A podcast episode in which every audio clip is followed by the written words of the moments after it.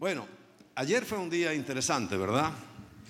Hemos eh, aprendido que hay muchas cosas en nuestra alma, hay actitudes muy comunes que están en mucha gente, pero el, el asunto es que la gente no aprende a distinguir esas cosas. Y lo achaca a circunstancias, lo achaca a que son así, lo achaca a mil cosas, pero nunca a la realidad de nuestro origen, de nuestra creación. Porque ya sabéis que la mayoría de la gente en, el- en este sistema mundial, que normalmente los cristianos le llamamos mundo, ¿no? Hay gente que cuando nos oye decir, no, el mundo, y dice, bueno, pero ¿y, y dónde vivimos nosotros? Y todos vivimos en el mundo, ¿no? Y es así. Pero no, no nos estamos refiriendo evidentemente al mundo como globo, globo terráqueo, como nuestra eh, habitación, sino que se está refiriendo al sistema, el sistema que vemos como ya cada vez a pasos más rápidos, lo que busca es un cambio, un cambio fundamental. ¿Sabes? Veía un artículo en estos días de una mujer, una persona muy experta, que, supo diseñar, o sea, pergeñar, darnos un- una, una visión muy clara de qué es lo que está pasando, por qué está pasando y cuáles son los objetivos. Estamos seguros, ¿no? Los objetivos son claros. Ella de- definía algo que yo, yo ya había entendido antes, no es que quiera quitarle mérito a ella porque hace un estudio eh, magistral, ¿no? Pero yo sí había entendido que hay planes de transhumanizar, o sea, de sobrepasar lo que es el humanismo, so- sobrepasar lo que es nuestra naturaleza, de cambiar lo que es la naturaleza que Dios nos dio. No es la primera vez que ocurre.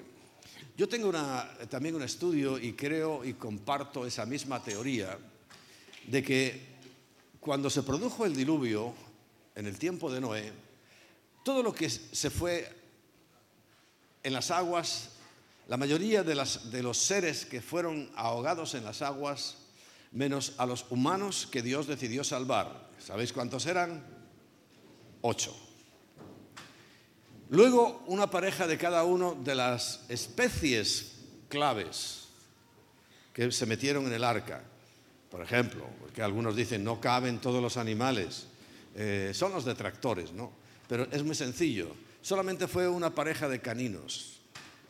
De ellos vienen todos, porque desde el, perro, ese gran danés enorme y gigantesco, hasta el chihuahua que casi cabe en este vaso, todos vienen de la misma raíz todos son can- caninos. Y así cada uno de, las- de los felinos, pues igual. Luego salieron leones, tigres, leopardos, gatos monteses, gatos caseros. Todo estaba ahí y eso es lo que Dios decidió salvar como para preservar, pero sabéis que su intención era acabar con todo, ¿no? Esa fue su primera idea. Y justamente, no es que fuera convencido, pero cuando uno ora, es que ahí uno puede ver que no es que influencies a Dios, pero, pero es que Él nos hizo para eso, para tener un trato con nosotros.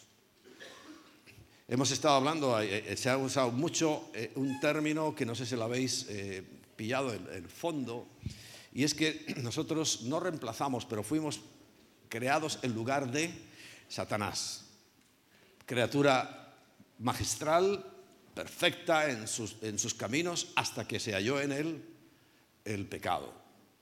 Era increíble. Su nombre, recuerda, era Lucifer.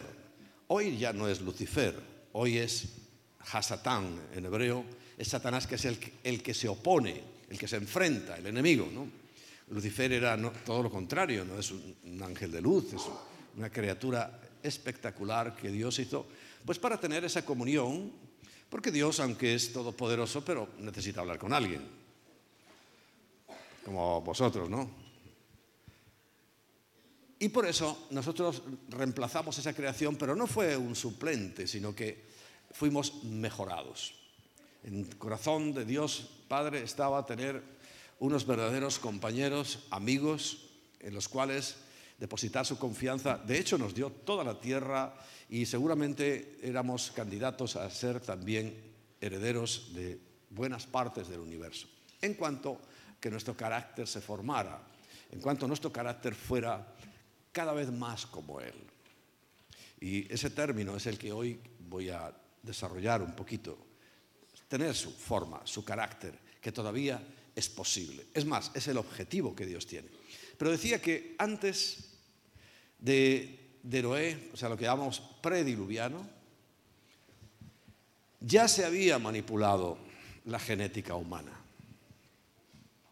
Ya os lo he comentado alguna vez, que la observación de todas las culturas, aunque ya sabéis que yo culturas las pongo siempre entre paréntesis o entre comillas, porque a veces eh, más bien son inculturas o simplemente culturas que pertenecen a Hasatán, al que se volvió enemigo de Dios y nuestro, que nos envidia, que quiere nuestra destrucción por encima de todo, porque te digo algo, no soporta que nosotros hayamos reemplazado ese lugar que él tenía delante de Dios. Y aunque no te lo creas, y aunque digas yo no soy nada, soy poca cosa, tú puedes estar y estamos en la presencia de Dios, delante de Él. Todavía tendremos que cambiar muchas cosas. Hablamos, por ejemplo, ayer de rechazos, hablamos de orgullo, que eso es lo que Él nos inyectó ahí. Un ADN malvado, maligno. Ah, por cierto, como están haciendo ahora con inyectando algo que nos cambió, que frustró los planes de Dios, en parte. Porque cuando intervino Él en este asunto, todo cambió y te puedo asegurar que para mejor, para mucho mejor. Pero repito, lo que nos muestra la historia o la leyenda, desde la India pasando por Grecia y, pasando incluso por eh, eh, Egipto y, por la cultura americana, siempre aparecen como especie de híbridos. Una mezcla de animal con humano.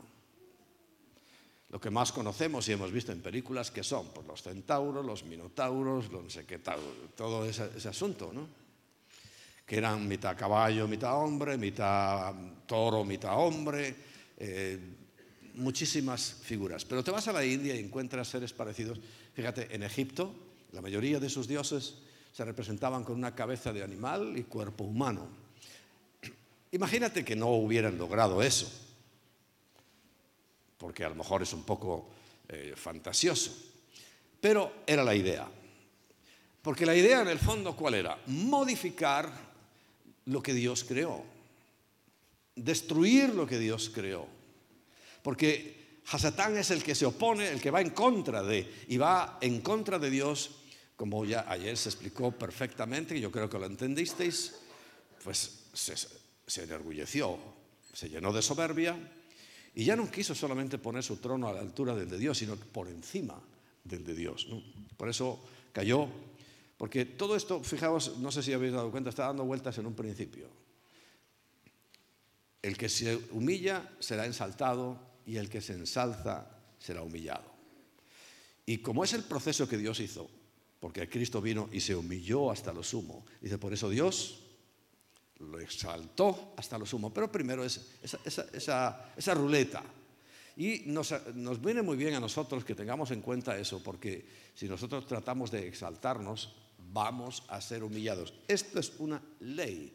Ayer recuerdo hablé de ley y de que hacemos lo mejor que podemos hacer es estar atentos a esa ley y a esos consejos.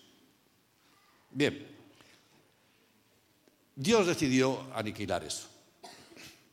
Y yo creo sinceramente que la mayoría de lo que se ahogó en aquellas aguas no eran seres humanos, como tú y como yo.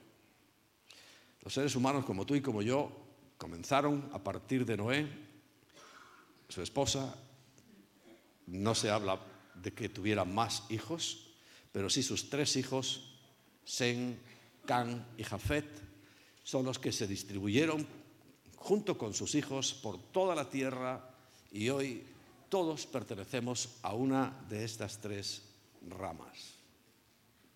Los semitas, los conocemos muy bien, ¿no? Solamente son los judíos los semitas, sabéis que los árabes también son semitas, porque vienen de Abraham y en definitiva vienen de Sem.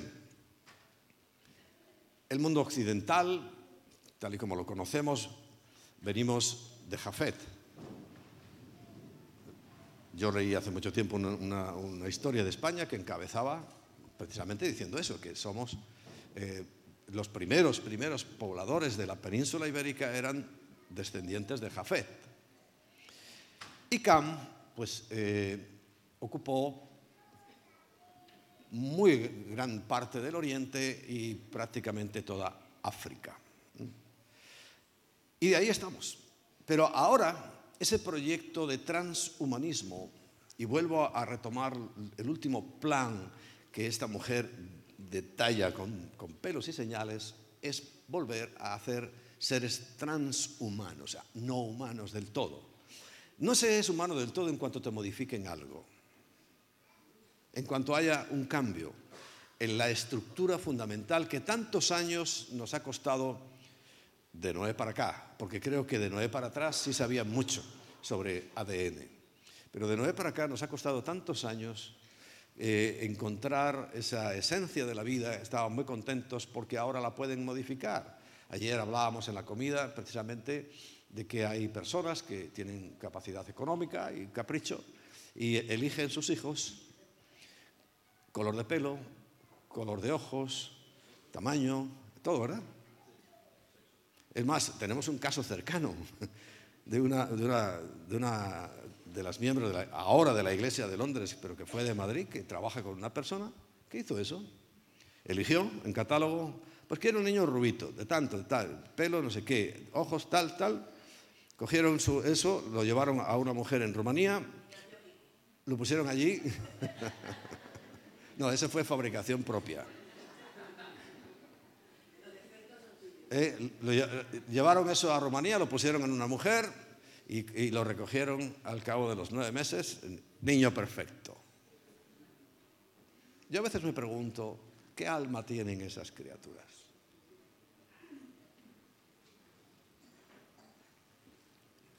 No lo sé. Es una reflexión mía. Pero el caso es que esa manipulación genética es la que se está en estos momentos anhelando, persiguiendo y logrando. Hay grandes logros en este campo. Hay grandes avances en esta ciencia. Me mandó Luis ayer, Luis, el padre de Mari Carmen, un vídeo que asusta. En un aeropuerto alguien con un detector va viendo pasar la gente y todos le daban señal magnética. En español, bueno, no lo pongo porque dicen tacos y todo. Pasaba una persona señal. ¿Qué es eso? Trans humanismo. Sin embargo, el plan que Dios tiene, no voy a hablar de eso más. El plan que Dios tiene es muy distinto.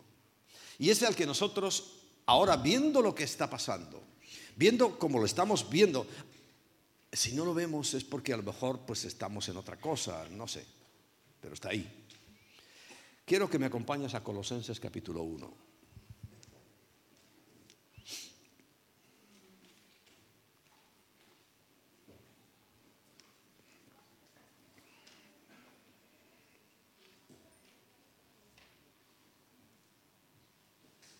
Pablo dice a partir del versículo 25,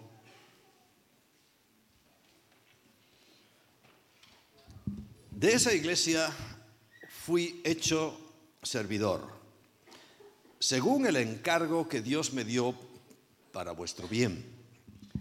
¿Y cuál fue el encargo? De anunciar cumplidamente la palabra de Dios, esto es, el misterio que había estado oculto durante siglos y generaciones.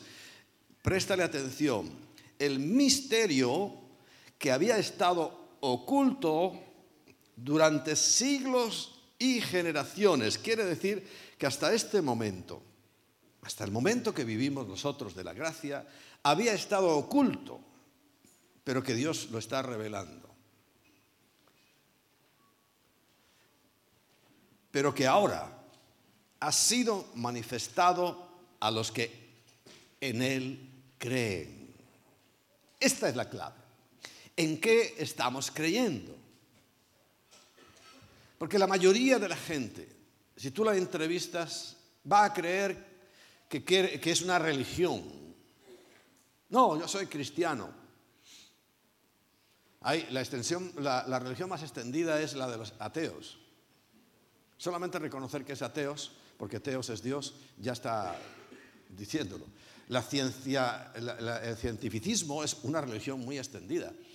Hoy, más que nunca, la gente, cuando mira su pantallita de televisión y le empiezan a decir cifras y cosas, se llaman telecreyentes. Están creyendo todo lo que... Sí, sí, sí. Y esa es la religión más extendida hoy en día, la de los telecreyentes. Y por ahí manejan y manipulan a todo el mundo, cristianitos incluidos. Cuando nosotros lo que tenemos que mirar es esta pantallita, mira, se parece a un televisor. Esta pantallita, o si quieres tu tablet. Aquí es donde tenemos que mirar, pero no miramos tanto aquí. Bien, aparecen esas cosas,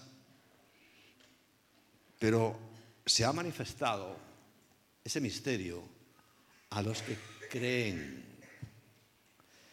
Nuestro nombre más básico y a mí el que más me gusta es creyente. Creyente en Cristo Jesús. Sobre todo creyente en lo que hizo Cristo Jesús. ¿Y sabes cuál era? Algo que se parece a esto que quiere hacer Satanás. Porque ya sabes que él siempre quiere imitar, quiere copiar lo que es de Dios.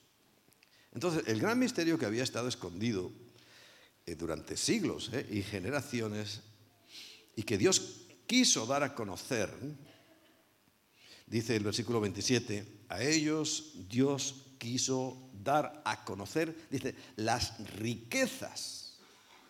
O sea, es algo impresionante, es algo más allá de cualquier cosa que uno pueda tener en la tierra, porque es una riqueza tan grande de la gloria de este misterio para los gentiles, además.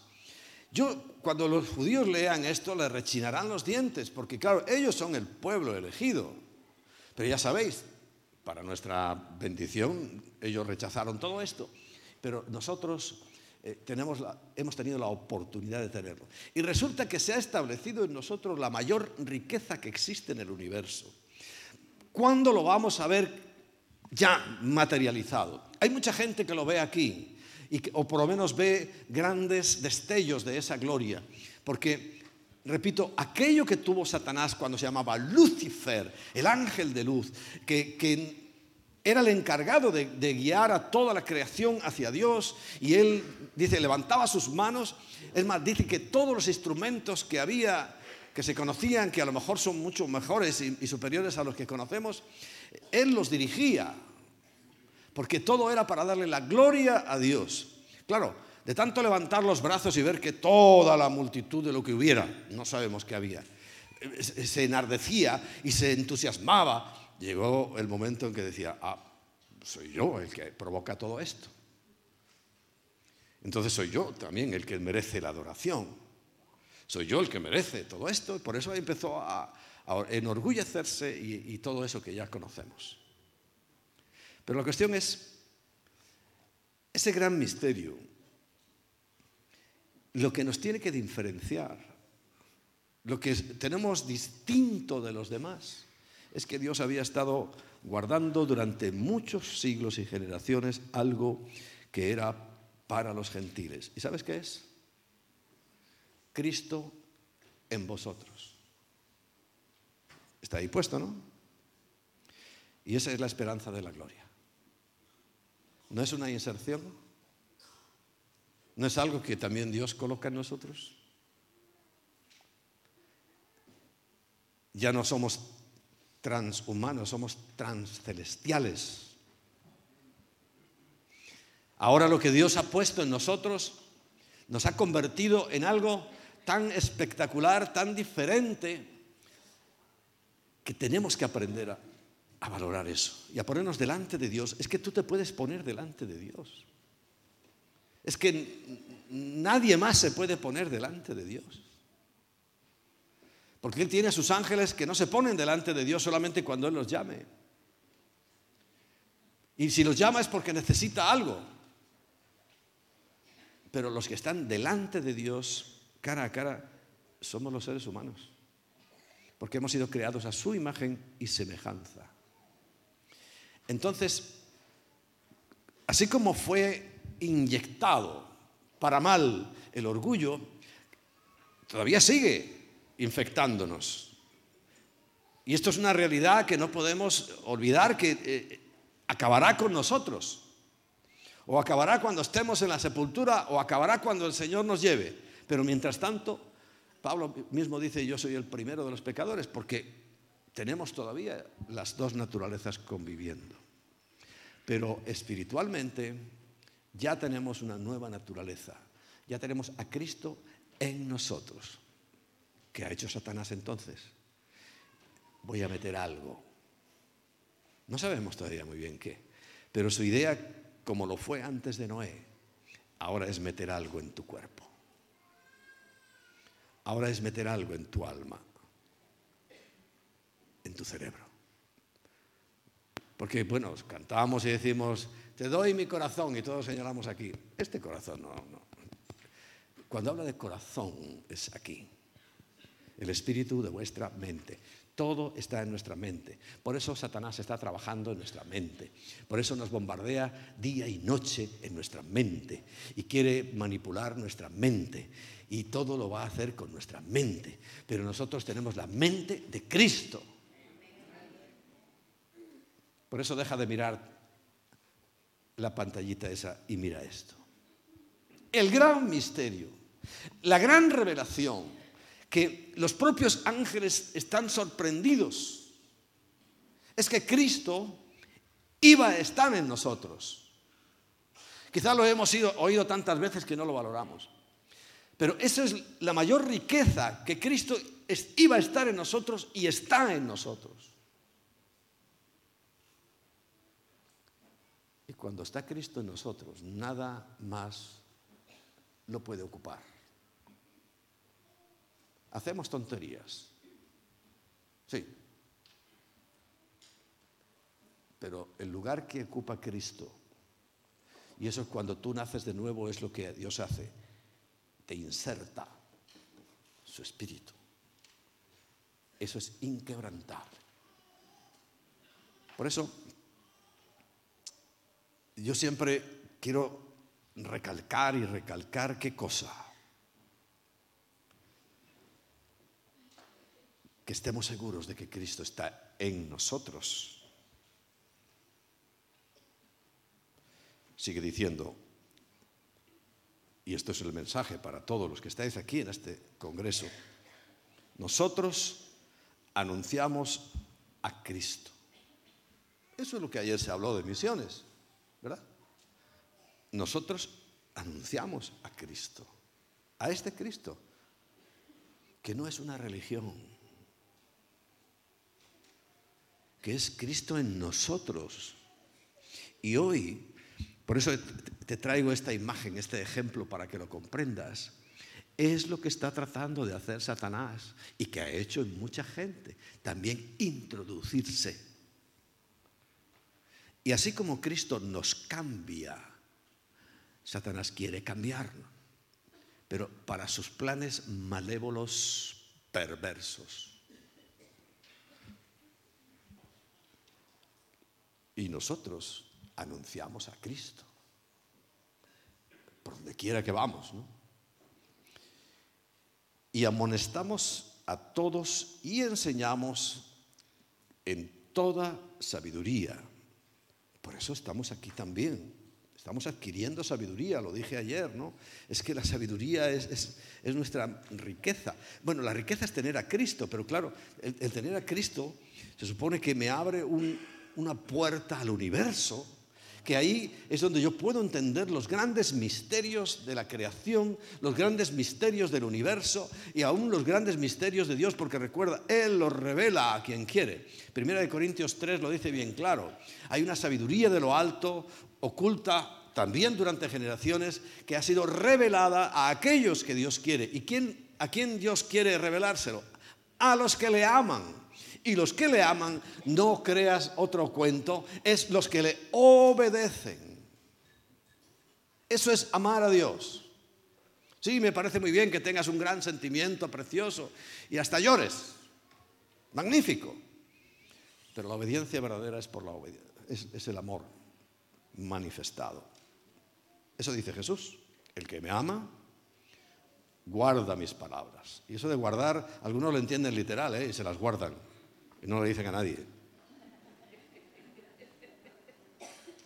Es creer. A fin de presentar a todo ser humano perfecto en Cristo Jesús, con nuestro nuevo ADN. Porque cuando tú recibiste a Cristo, y te voy a decir algo, si es que lo has recibido, ahí sí que recibiste un ARNM, mensajero. Ahí sí.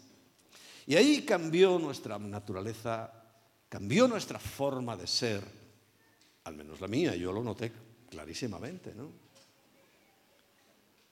Hay un antes y un después. Pero claro, ahora tenemos esta batalla. Hasatán siempre se va a oponer. Siempre va a hacer lo contrario de Cristo. Por eso este personaje que muchos creen, y, yo me uno a esa creencia, que ya está caminando por aquí en algún sitio, en algún despacho, en algún país, en algún lugar, a punto de dar su golpe maestro, que se llama el anticristo, el que se opone a Cristo, el contrario de Cristo, alguien que va a imitar a Cristo, ya está preparado, pero su ministerio como dice Juan en sus cartas, el, ministerio, o sea, el trabajo previo, lleva siglos haciéndose, siglos. Pero ahora está llegando a, un límite, está llegando ya a un culmen, está llegando a una perfección que nunca va a tener éxito con nosotros. Porque ¿sabes quién detiene esos planes? ¿Por qué no puede avanzar más en sus planes? ¿Por qué todavía no los puede cerrar del todo? Mientras la iglesia de Jesucristo esté aquí. Pero la iglesia de Jesucristo, ¿quién es? La reunión de los creyentes, de, los que creen. Y para eso necesitamos estar seguros de que tenemos una nueva vida. Segunda de Corintios 5, 17. Si alguno está en Cristo, nueva criatura es. Y las cosas viejas pasaron, todas pasaron y todas están siendo hechas nuevas. Pero nosotros no solamente tenemos que estar conscientes de esa riqueza inmensa, que cuando estemos en su presencia, cuando haya cambiado nuestro estatus, cuando hayamos dejado este mundo y estemos en, su presencia, vamos a ver la magnitud de todo lo que Dios nos tiene preparado. En Efesios nos da una idea de todo lo que el Señor tiene preparado para nosotros. Es algo impresionante, es algo indescriptible. Por eso Pablo cuando estuvo ahí arriba y lo vio, dice, es que no sé cómo contároslo, porque es aquello tan distinto, tan magnífico que dice, oí palabras inefables, o sea, imposibles de entender en nuestra naturaleza, pero que pronto nosotros también sabremos, conoceremos y tendremos una percepción clarísima. Para terminar en esta mañana quiero que compartamos el Gálatas capítulo 4.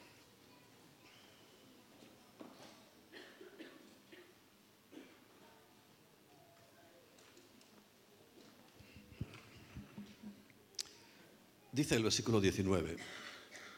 Recuerda, a los Gálatas les está exhortando fuertemente, porque enseguida se confundieron, como nosotros. Enseguida dejaron de, de apreciar la gracia y empezaron, yo creo que ellos son los iniciadores de esto que conocemos hoy como el cristianismo. Si quieres que te diga algo sinceramente, a Dios le importa un pimiento el cristianismo. Es más, creo que va a castigar a ese cristianismo nominal y oficial fuertemente. Y ellos lo comenzaron desviándose de la verdad y Pablo, por eso ya vosotros conocéis estos textos, dice, pero es que estoy asombrado, me doy la vuelta y ya estáis queriendo circuncidaros, ya estáis queriendo llevar eh, gorrito, ya estáis queriendo llevar el talí como si fuera la prenda máxima. Dice, pero vamos, ¿qué, ¿qué, os ha pasado? Bueno, dentro de esa exhortación, Pablo sigue diciéndoles, y vamos a tomar solamente el versículo 19 para terminar. Hijitos míos, era muy cariñoso Pablo, ¿eh? tenía muy mal carácter, muy malas pulgas, pero era muy cariñoso. Hijitos míos, por quien vuelvo a sufrir dolores de parto, hasta que Cristo sea formado en vosotros. Un nuevo ADN, una nueva naturaleza. Con ella, cuando la tenemos, eso sí es una vacuna. Eso sí es el máximo. Eso sí es lo que nos abrirá las puertas de la eternidad. Esa es la riqueza que estuvo oculta. Eso es lo que hoy en día nosotros tenemos que trabajar, como vimos, en predicar ese Cristo. En predicar que Él realmente vive dentro de nosotros. Cristo en nosotros es la esperanza de gloria. Mi interés en esta mañana, realmente en toda mi vida, es que muchos entendáis esto. Ese gran misterio que Cristo tiene que vivir en vosotros. Hay alguien que no lo entienda. Hay alguien que no lo entiende todavía.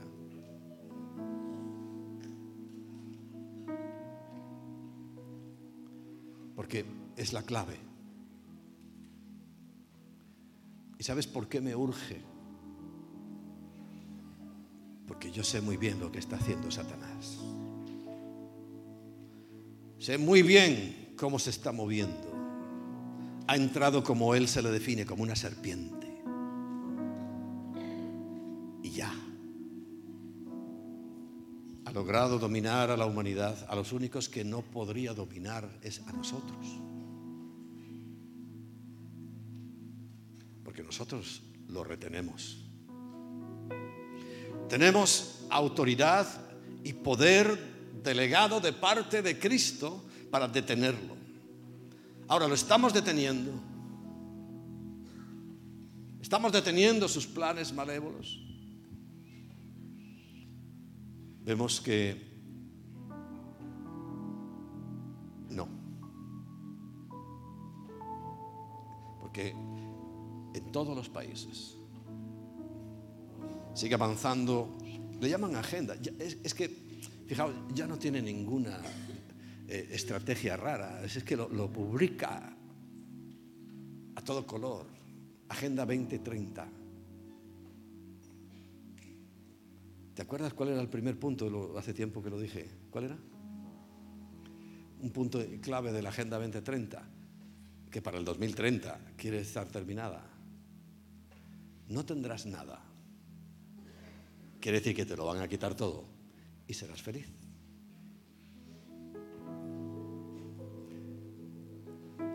¿Cómo va a lograr eso Satanás? Metiendo algo.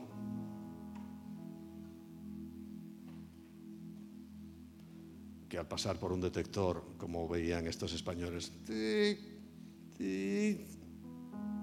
sonaba. Porque Él no es Dios. Él no puede crear. Pero sí conoce, sí sabe cómo entrar y lograr bloquear la mente. Y la mente es el alma, pero la mente también es el espíritu.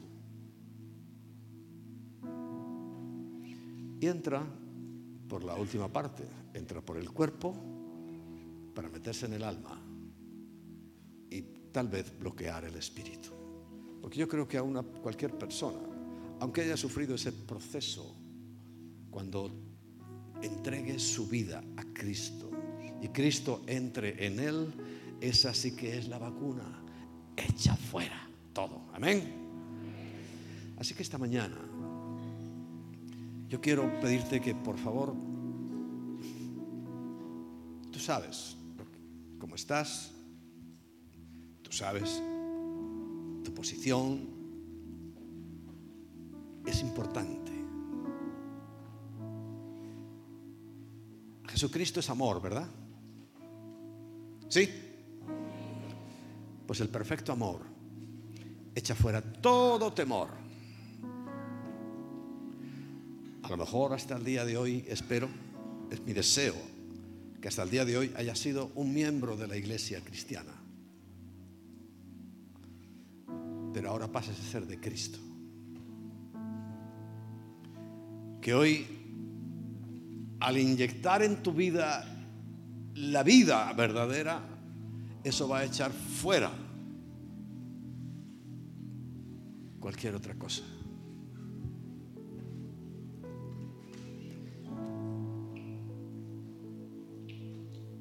Yo quiero orar por aquellas personas que tienen inseguridad en su corazón.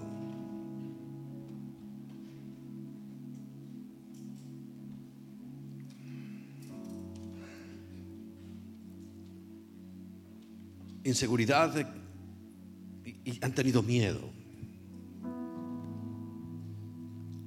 Todos podemos tener miedo.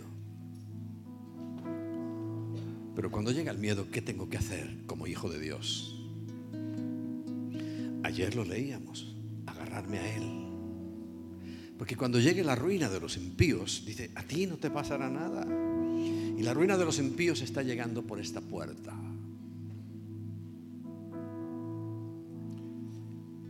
Mira, yo te lo digo con la Biblia en la mano, pero ya os hablé de esta señora, ella lo dice porque conoce los planes. Y es más, los dibujó en un papel. Y coincide exactamente con esto.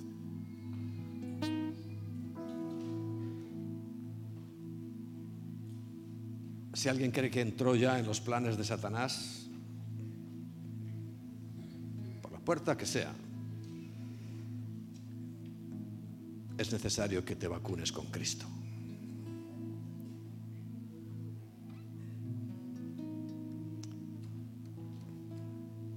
Ese es el mensaje correcto. Es el mensaje que salvará tu vida.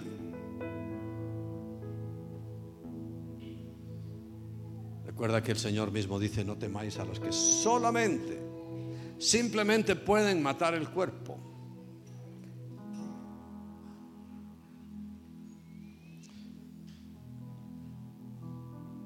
Así que por favor,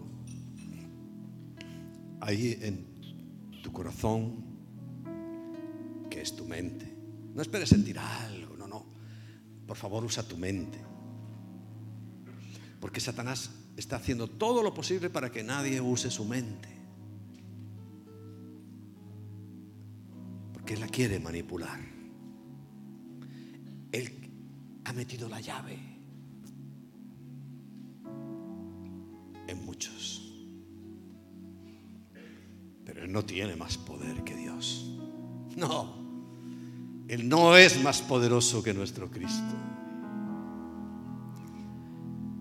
Hoy Jesús, en tu nombre, lo que significa en la autoridad que ese nombre tiene, porque ese nombre fue levantado hasta lo sumo. Es el nombre en el cual toda la creación tiembla de solamente escucharlo. Que es tu nombre, es tu autoridad, es tu poder, es tu prestigio. Hoy te pido Jesús que no dejes que ese nombre, que ese prestigio quede pisoteado entre aquellos que invocan tu nombre. Y en tu nombre Jesús, anulo todo efecto de la vacuna en las personas que proclaman tu nombre. Anulo ese efecto. Anulo sus malas intenciones. Y sale fuera lo que introdujo Satanás. Haznos limpios, Señor. Haznos limpios. No hay nada que se oponga a ti. No hay nada ni nadie que pueda hacer lo que tú haces. Y estamos hoy confiando en ti. Muchas veces hemos fallado, Señor. Muchas veces. Pero nunca ha sido para condenarnos. Nunca ningún fallo ha sido para mandarnos al infierno. Porque solamente confiamos en la obra que tú hiciste en la cruz. Pero queremos aún cerrar. Si abrimos una puerta hoy se cierra en el nombre de Jesús. Y Satanás no podrá entrar por esa puerta. Queda sellada y bloqueada en el nombre de Jesús.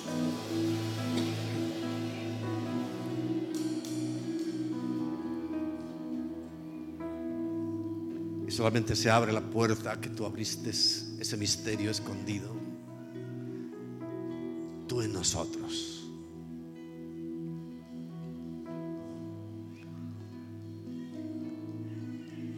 Ábrele de par en par tu mente y dile, Señor, tú en mí. La mayor riqueza, la mayor garantía, la mayor protección, la mayor seguridad. Tú en mí.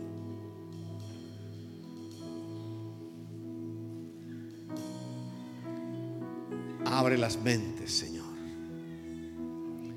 Así le oraste Jesús al Padre para que abriera sus mentes y pudieran comprender las escrituras. Hoy yo te pido lo mismo una vez más. Abre sus mentes para que puedan comprender las escrituras.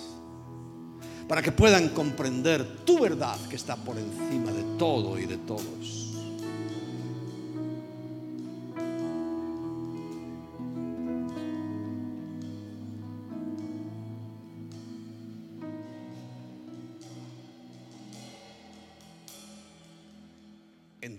Todo tu ser.